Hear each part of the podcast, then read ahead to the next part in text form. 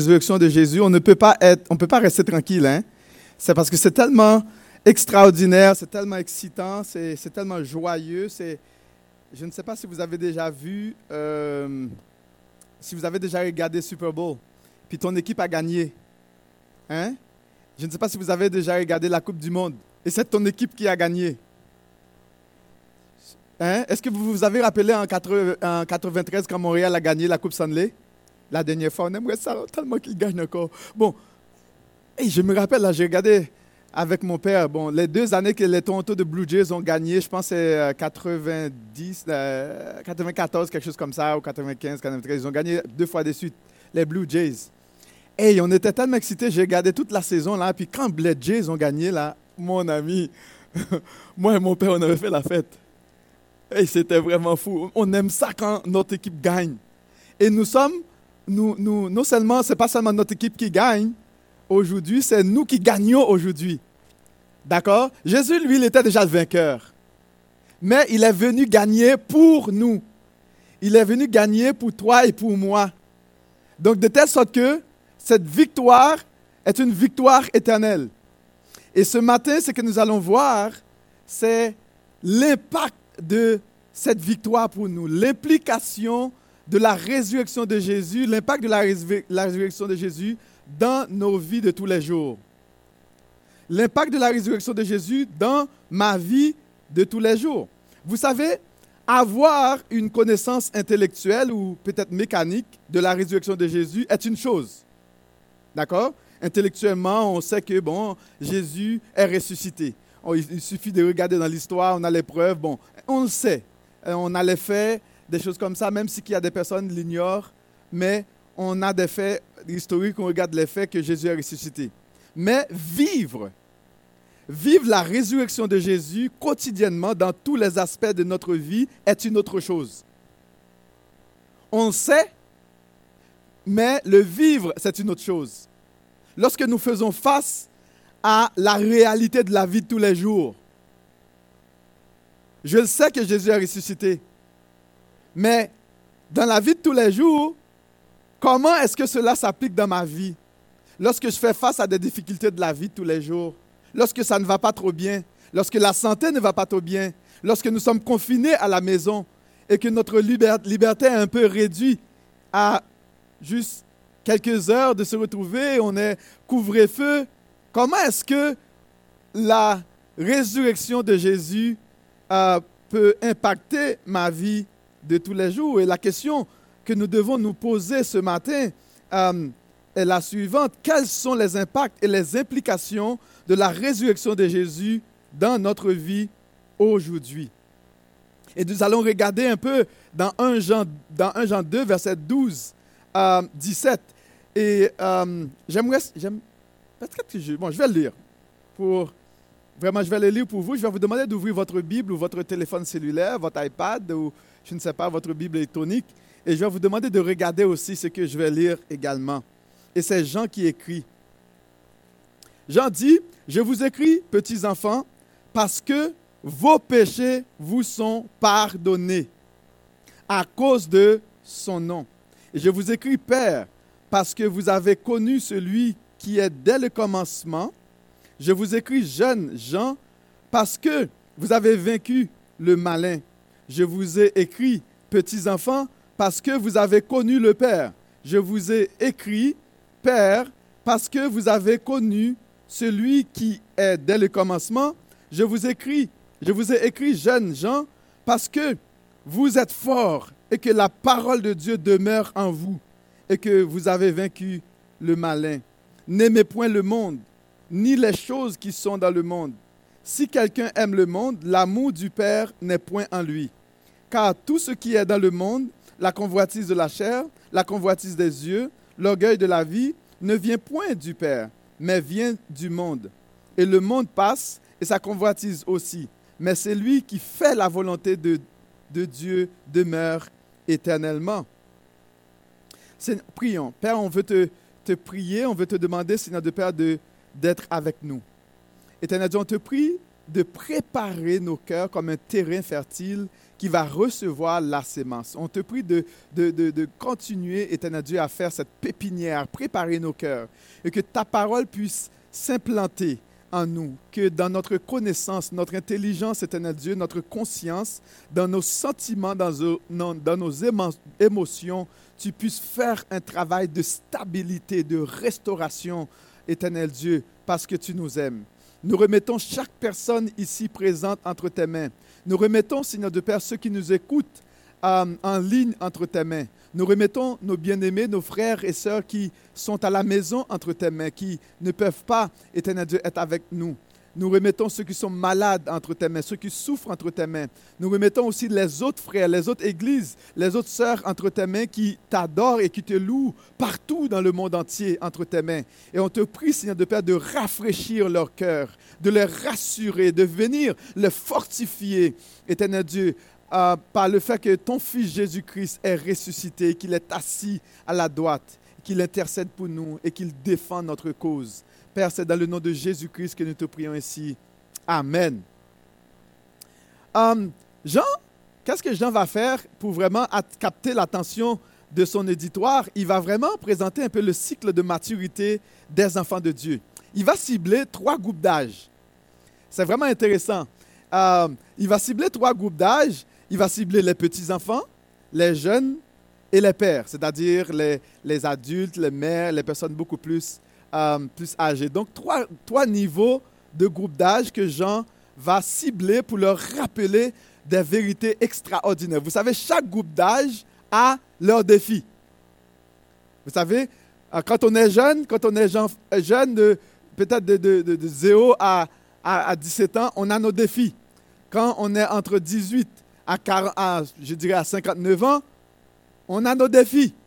À partir de 60, on a aussi nos défis. D'accord? Chaque groupe d'âge a leur défi. Et je me rappelle quand mes enfants étaient jeunes, je les regardais, oh, ils sont cute. Oh. Comme tu les vois là. Puis là, quand tu commences à être adolescent, et puis là, tu te dis, est-ce qu'ils sont encore cute là Ils sont cute pareil, mais différemment, ils ont leurs défis. Les défis sont différents. Et quand on arrive à nos vieux jours, euh, ah, est-ce que tu m'as encore dit qu'ils sont cute? Oui, ils sont cute. Mais différemment. Et Jean, ce que j'aime avec l'évangile de Jean, c'est qu'il va cibler chaque groupe d'âge. Et premièrement, on va voir vraiment le premier groupe d'âge, les petits-enfants. Ah, moi, je mets les petits-enfants entre 0 à 17 ans. Et on voit que quelles sont les caractéristiques de ces petits-enfants? Ils ont les émotions et les sentiments vifs. Hein? Ah, ils sont très sensibles. Euh, ils sont plus susceptibles à commettre les mêmes erreurs. Il faut leur répéter la chose 50 millions de fois. Fais pas ça. Je te l'avais dit. Et les parents, vous le savez de quoi je parle. N'est-ce pas? Non? OK. Allons-nous. Donc, ils ne sont pas trop sûrs d'eux-mêmes. Tu sais, ils sont un peu. Euh, ils font une décision aujourd'hui, demain, c'est pas sûr. Ça change. Puis là, tu sais, il a pris la décision maintenant, puis tu, ne sais pas demain qu'est-ce qui va arriver. Euh, ils sont plus ou moins stables. Ils sont en pleine croissance et en plein développement. Ça change. Euh, aussi, ce sont les personnes qui sont mal intentionnées peuvent euh, se profiter d'eux rapidement. Euh, et ils sont souvent bien, ils ont besoin d'être rassurés. Et on va voir leurs besoins. Ils ont besoin de marcher dans la crainte de l'éternel. Ils ont besoin de la formation, ils ont besoin de la discipline, ils ont besoin du bon sens à cause de leur naïveté parfois. Ils ont besoin de mieux euh, comprendre le monde afin de pouvoir mieux la discerner et, bien, d'être avisé. Eh bien, qu'est-ce que la, résurrection de Jésus apporte aux petits-enfants Eh bien, la résurrection de Jésus leur apporte l'assurance du pardon des péchés. Puisque, bien sûr, ça peut répéter les mêmes erreurs, les erreurs encore, ils ne sont pas sûrs, un peu ambivalents, et Jean va leur écrire. Donc, c'est vraiment extraordinaire. On va vraiment l'assurer. Dieu, Jean voulait vraiment leur rassurer. L'assurance du pardon des péchés, passé, présent et futur. Jean veut leur rassurer. Leurs péchés passés, présents et futurs sont pardonnés. La, résurrection de Jésus leur procure le vrai pardon, la vraie connaissance du Père. Ils ont besoin de savoir qu'ils sont connus, ils ont connu le Père, le Père les, les a connus et ce Père ne va jamais changer d'attitude envers eux. Ce Père va toujours les aimer. Eh bien, de la même manière, ce qu'on veut dire, c'est que tu es pardonné de tous tes péchés, présents, passés, futurs. Et cela est garanti. Tu as la garantie, malgré ton instabilité, malgré tu n'es pas sûr, malgré tu es un peu ambivalent, tu, tu, ne sais pas quelle décision prendre. Tu n'es pas sûr de ta décision, tu n'es pas sûr de, de ta vie. Est-ce que tu es vraiment, tu n'es pas sûr même de ton salut? Souvent, on se pose des questions, est-ce qu'on est sauvé? Est-ce qu'on est, on est réellement chrétien? Eh bien, je dois te dire, sur la base de ce que j'ai écrit, si tu appartiens à Christ, tu es pardonné. Tes péchés te sont pardonnés dans le nom de Jésus. Et, et non seulement tes péchés te sont pardonnés, et aussi on a la connaissance du Père. Voici ce que Jean va dire au verset 12, 13. Il va le répéter encore. Euh, il va répéter plusieurs fois. Jean, il répète la chose. C'est comme, un cycle, là. il répète la même affaire. Euh, il dit, je vous ai écrit, je vous écris, petits enfants, parce que vos péchés vous sont pardonnés à cause de qui? À cause de son nom. Quand on parle du nom de qui? Le nom de Jésus. À cause de ce qu'il a fait à la croix. Le nom de Jésus, c'est le nom qui rassure. Il est un nom qui signifie paix. Il est un nom qui signifie grâce. Il est un nom qui signifie bonté. Il est un nom qui signifie restauration, régénération, construction, pardon, paix, grâce, amour. Et on peut en ajouter encore. Il est un nom béni, un nom saint, un nom excellent et qui ne fait que construire. Et Jean va leur dire, vos péchés vous sont pardonnés à cause de son nom. Et il veut rassurer les petits-enfants qui sont instables. Il va encore dire, je vous écris, petits-enfants, parce que vos péchés vous sont pardonnés. Je vous ai écrit, petits-enfants, parce que vous avez connu le Père. Vous n'êtes plus dans l'incertitude. Quand on parle de, la, de connaître Dieu, c'est l'idée d'avoir une, une communion avec lui, une relation avec lui. Vous n'êtes pas dans le flou. Et le Saint-Esprit nous garantit que nous sommes, nous, nous, nous rend témoignage que nous sommes réellement enfants de Dieu. Parce que nous sommes connus de lui. Nous le connaissons et nous sommes connus de lui. Et c'est une connaissance qui va dans les deux sens. Nous avons expérimenté la bonté. Nous avons expérimenté cette grâce. D'accord? Et Jean leur dit, regarde, c'est pour cela que je vous écris, parce que je veux vous rassurer. Parce qu'il y a des gens qui voulaient les troubler qui voulaient profiter d'eux, comme on a dit tout à l'heure, à cause souvent de la naïveté ou du moins de la sensibilité des personnes ont voulu profiter de ces personnes-là. Et Jean leur écrit pour les rassurer. Le pardon des péchés et la connaissance du Père sont les premiers fruits de la mort et de la résurrection de Jésus pour toi et pour moi. Ce sont les premiers fruits de la résurrection de Jésus. Grâce à la résurrection de Jésus, nous sommes réconciliés avec le Père. Nous ne sommes plus en guerre avec Dieu. Il n'y a, c'est ce que Romain nous dit, il n'y a plus de condamnation pour ceux qui sont en Jésus-Christ. C'est ce que Paul nous dit dans Romains 5, je crois, si je ne me trompe pas.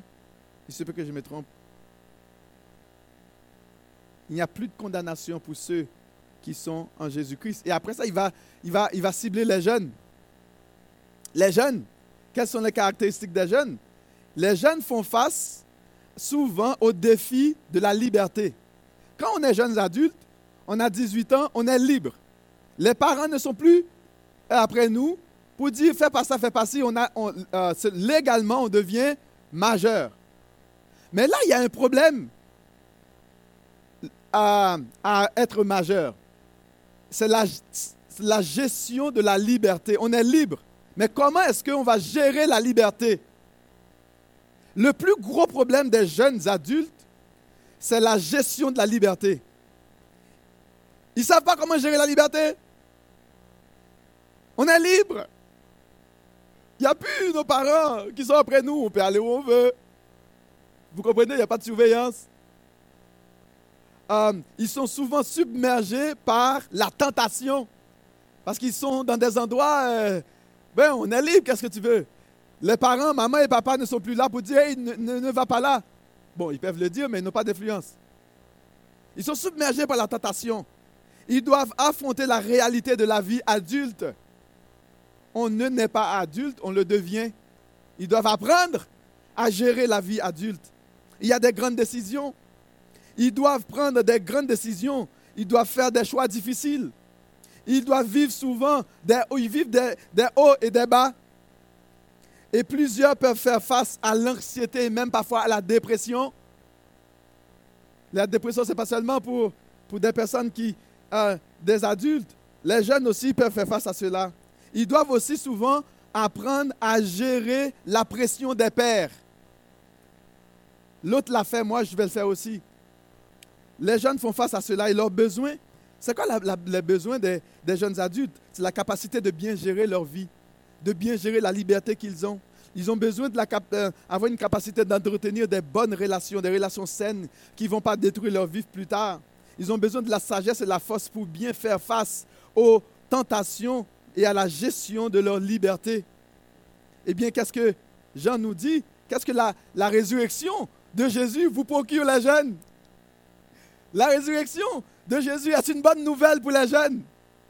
C'est une bonne nouvelle pour vous, les jeunes adultes. Eh bien, face à toute cette pression de la société, eh bien, la, résurrection de Jésus te procure la force et la victoire. La victoire est à toi, mon jeune. La vie est à toi. Parce que la résurrection de Jésus te garantit la force quand tu es ancré dans la parole de Dieu.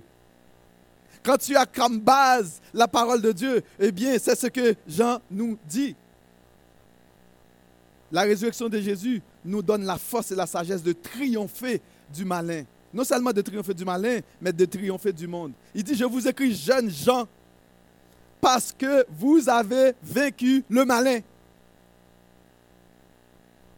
Je vous ai écrit, jeunes gens, parce que vous êtes forts.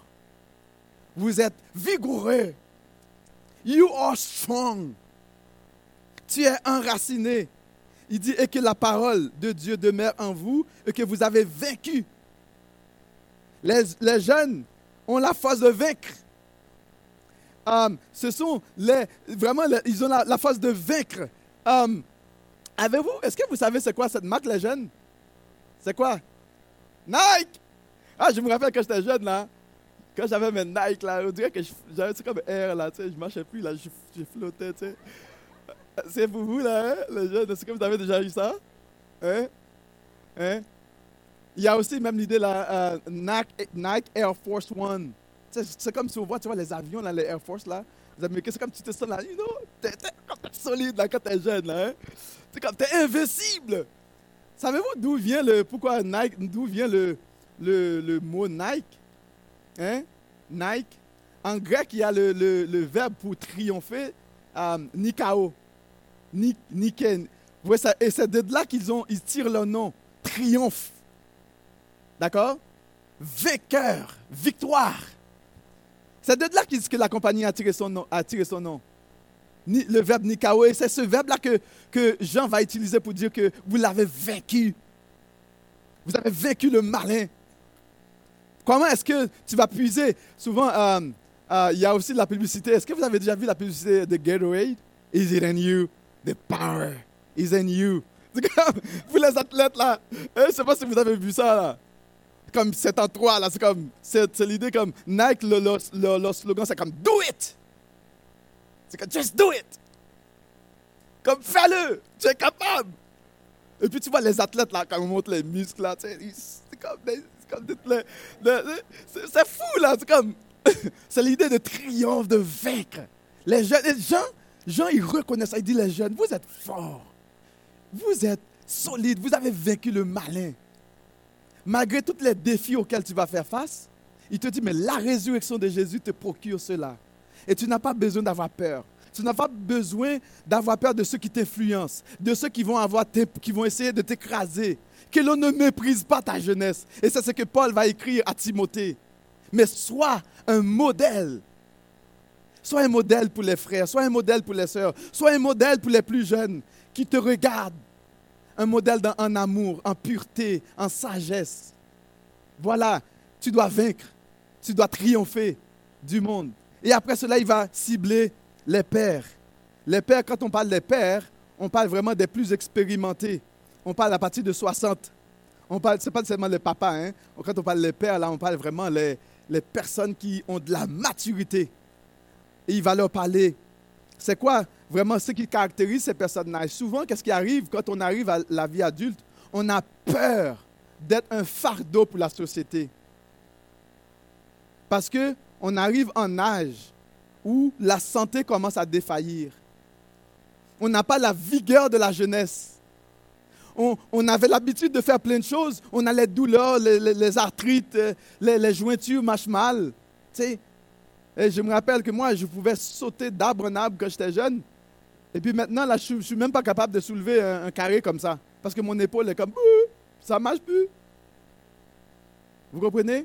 Et ça, on a tendance à se replier sur nous-mêmes. Tu sais, les personnes ont dû rester dans un petit coin. On pense qu'on est comme, on vaut rien à la société, on n'a plus rien à offrir à la société. Et Jean va leur dire, voici ce que la résurrection te procure. Leur besoin, c'est quoi? Ils ont, ils ont besoin de la capacité d'aller au-delà des apparences et des perceptions. Et souvent, ils voient des choses, c'est comme, on a tendance à être dérangé. Ils ont besoin de la capacité de distinguer les bons, les bons et les mauvais conseils. Ils ont besoin de la capacité de résoudre des problèmes beaucoup plus complexes. Euh, et aussi, ils ont besoin de regarder l'avenir avec de l'espoir, de, de, vaincre leur peur, de ne pas être un fardeau, un boulet pour la société. Qu'on nous jette dans, une, dans un CHSLD, après on nous oublie. C'est comme si on était déjà en soins palliatifs. Alors que on vit encore, on a de l'expérience. On est capable de vivre, on est vivant. Et ce que la résurrection a vraiment leur procure, une connaissance pratique de Dieu, euh, de Dieu le Père et le Fils euh, et de l'Esprit, le consolateur, comme base fondamentale qui les rassure jusqu'à la fin de leur jour ici-bas. La connaissance, l'expérience de la grâce de Dieu. Dieu, pour les pères là, ils ont besoin de savoir que Dieu leur a été fidèle tout le long de leur vie. Et Dieu le sera jusqu'à la fin. Tu n'as pas besoin d'avoir peur de savoir que tu es un boulet pour la société. Mais non, tu es chéri du Père. Jésus-Christ est mort pour toi. Il a donné sa vie à la croix. Et de la même manière, s'il a eu la force d'envoyer Jésus, de le ressusciter et de le faire monter et le faire asseoir à sa droite pour toi, penses-tu maintenant qu'il va pouvoir t'abandonner lorsque tu arrives à ta vieux jour? Lorsque tes membres tremblent et qu'on n'est même pas capable, hein, lorsque les maladies arrivent, lorsqu'on n'a plus notre bon sens, on n'a plus besoin d'avoir peur. C'est déjà rassuré. Jésus est mort. Et c'est que euh, Jean va leur dire, je vous écris Père, parce que vous avez connu celui qui est dès le commencement. Vous l'avez connu. C'est-à-dire que non seulement c'est une connaissance expérimentée dès le commencement. Vous avez vécu avec lui. Vous l'avez, vécu, il te connaît, vous le connaissez. Par exemple, je connais mon frère Martin. Tu sais, ça fait combien d'années qu'on se connaît? Martin est capable de dire, ouais, Jean-Marc, oui, c'est vrai, lui, c'est ça. On te dit telle chose sur Jean-Marc. Martin a dit, ouais, c'est lui. Vous comprenez? Oui, parce qu'il me connaît. Et on apprend encore à se connaître. Et je le connais. Ainsi de suite, plusieurs d'entre vous sont comme ça. Et on apprend à se connaître les jeunes. Là, aussi, on dit ton ami est ça. Ouais. Puis tu peux dire, ah, non, c'est pas lui. Je pense pas. Et là, c'est que Jean est en train de leur dire, vous l'avez connu. La résurrection de Jésus garantit, nous garantit que nous ne sommes plus des étrangers parce que nous connaissons le Père et il nous a connus aussi par la foi en son Fils bien-aimé Jésus. Ça nous donne accès à une sagesse, une connaissance basée sur des faits. Et une connaissance pratique par la douce communion que nous avons avec Christ et les uns avec les autres. Par la communion, par cette relation, par cette intimité, par ce lien solide, indéfectible qu'il y a en Jésus. Il nous connaît, nous le connaissons. On n'a pas à douter. Il est fidèle et juste pour nous garder, pour nous préserver. Nous avons expérimenté sa grâce lorsque nous étions malades, lorsque nous n'avons rien du tout pour payer les factures, lorsque nous savons qu'on avait besoin d'un emploi, il était là. Lorsqu'on nous tombe sous la tête, il était là. Lorsqu'on on ne savait pas quoi faire, il est là. Vous l'avez connu. Et c'est ce que Jean va dire. Va dire. Non seulement ah, vous l'avez connu, c'est l'idée aussi, on l'a expérimenté. D'ailleurs, Jean va dire, dès le début, ce que nous avons vu, ce que nous avons entendu, tu vois, ce que nous avons, euh, il va utiliser des sens pour décrire. Nous l'avons comme touché, nous avons vécu, nous avons vu comment, nous avons vu comment il est, sa vie. C'est comme, on n'a pas besoin de venir nous troubler là maintenant. Il dit dès le commencement. On pourrait parler du, dès le commencement des commencements. On pourrait parler des commencements de la vie de Jésus. On pourrait parler de la, du, du commencement de notre marche avec le Seigneur. Dès le commencement de la création, on peut, reculer très loin dans ce commencement-là. Et c'est quelque chose qui est cher à Jean dès le commencement. Il va toujours aller à la racine pour ramener une vérité profonde. Il va leur dire, regarde, vous le connaissez. Nous sommes comme des, comme des enfants. Si pour en résumer, eh bien, nous sommes comme des enfants euh, pardonnés de nos péchés passés, présents et futurs. Parce que nous avons la vie euh, de Jésus en nous we have it in us, qui nous permet d'être réconciliés et être en communion avec lui. Comme des jeunes gens, nous avons la force par la parole et l'esprit de Christ en nous qui nous permet de triompher du malin, du mal et de toutes les, les influences. Comme des pères et des mères, nous avons la garantie que nous ne sommes plus des étrangers, parce que nous connaissons le Père et il nous a connus aussi par la foi en Jésus-Christ. Et maintenant, et Jean va leur dire, puisque c'est ainsi, puisque c'est ainsi et maintenant, il va leur dire, n'aimez point le monde. Puisque c'est ainsi, n'aimez point le monde. La résurrection de Jésus inaugure l'ère d'un nouveau royaume, d'un nouveau commandement, d'un nouveau système de vie d'un nouveau peuple, d'un nouveau roi, d'un nouveau gouvernement avec des, ambassadeurs. Et là maintenant, tu es vraiment une nouvelle personne, une nouvelle créature. Et il va leur dire, n'aimez point le monde. Et les trois paliers euh, du gouvernemental du monde. C'est quoi les trois paliers du gouvernement euh, du, du Canada? Il y a le fédéral, il y a provincial, il y a municipal. Eh bien, le gouvernement de Satan, il y a trois paliers aussi. La convoitise de la chair, la convoitise des yeux, l'orgueil de la vie. Voilà comment Satan règne. Voilà les trois paliers gouvernementaux de Satan. D'accord? Ce sont ces choses-là. Vous pouvez regarder les versets 15, euh, 15 euh, à 17. Il va nous dire de ne pas aimer le monde, puisque c'est ainsi, puisque vos péchés sont pardonnés, puisque vous avez la force pour de vaincre puisque vraiment dans la parole de Dieu, tu peux fuir, tu peux, euh, euh, puiser ce qui est nécessaire pour les pères, puisque tu es connu, tu l'as connu, tu l'as expérimenté, eh bien, tu devrais vivre en conséquence de, de choses. C'est quoi la convoitise? Eh bien, de la chair, c'est le souci de satisfaire nos désirs physiques. D'accord? Et aussi la soumission et à l'attraction du pouvoir, du plaisir et du confort. Jean va leur dire, ne succombez pas à ça, vous, valez mieux que ça. Vous valez mieux que la convoitise de la chair. Faites attention. Et c'est comme ça que le monde fonctionne. La convoitise des yeux, c'est le désir et la soif de l'accumulation des biens. C'est la soumission au Dieu du matérialisme. C'est comme l'affaire nous garde, là, on veut, quand on voit, on veut, on est soumis à ça et l'orgueil de la vie, nous avons besoin d'être généreux, d'avoir la maîtrise de nous-mêmes, d'apprendre à servir avec un cœur humble. Et c'est le désir souvent, euh, le désir que les autres s'abaissent devant nous. On veut que les autres s'abaissent devant nous, comme si nous étions des dieux, alors que nous sommes des simples êtres, euh, êtres chers.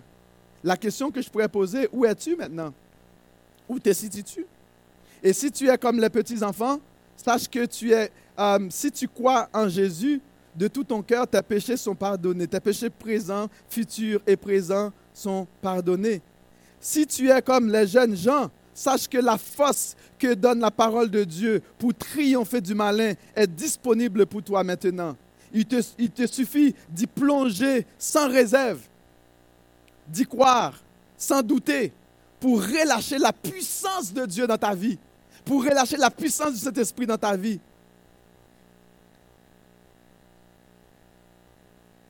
Tu es plus que vainqueur. Tu es plus, tu es mieux que la compagnie Nike. Plus puissant que la compagnie Nike. J'aimerais ça te demander ce matin. Tu fais partie de quel royaume? Est-ce que tu fais partie du royaume de Satan? Ou du royaume de Dieu? Tu fais partie de quel royaume? Ou bien tu te laisses guider par quel royaume? Par quelle puissance? La puissance des ténèbres ou la puissance de la lumière? Je vais te laisser avec cette question pour réfléchir et que le Seigneur puisse te bénir abondamment. Voilà le fruit, ce que peut faire la résurrection de Jésus. Quel que soit le groupe d'âge où tu te situes, tu es rassuré à cause de ce que Christ a fait pour toi. Tu n'as plus besoin d'avoir crainte. Je vais te demander de prendre peut-être quelques secondes de réfléchir. Comment est-ce que tu peux bénir ton Seigneur qui a accompli tout ça pour toi? Alors que l'équipe de louange va s'approcher. Qu'est-ce que tu peux offrir en signe de remerciement, en signe de reconnaissance à ce Dieu qui te garantit ces choses, qui te pardonne, qui te donne la force, le courage, la sagesse, qui te garantit de ton avenir. Quel choix vas-tu faire?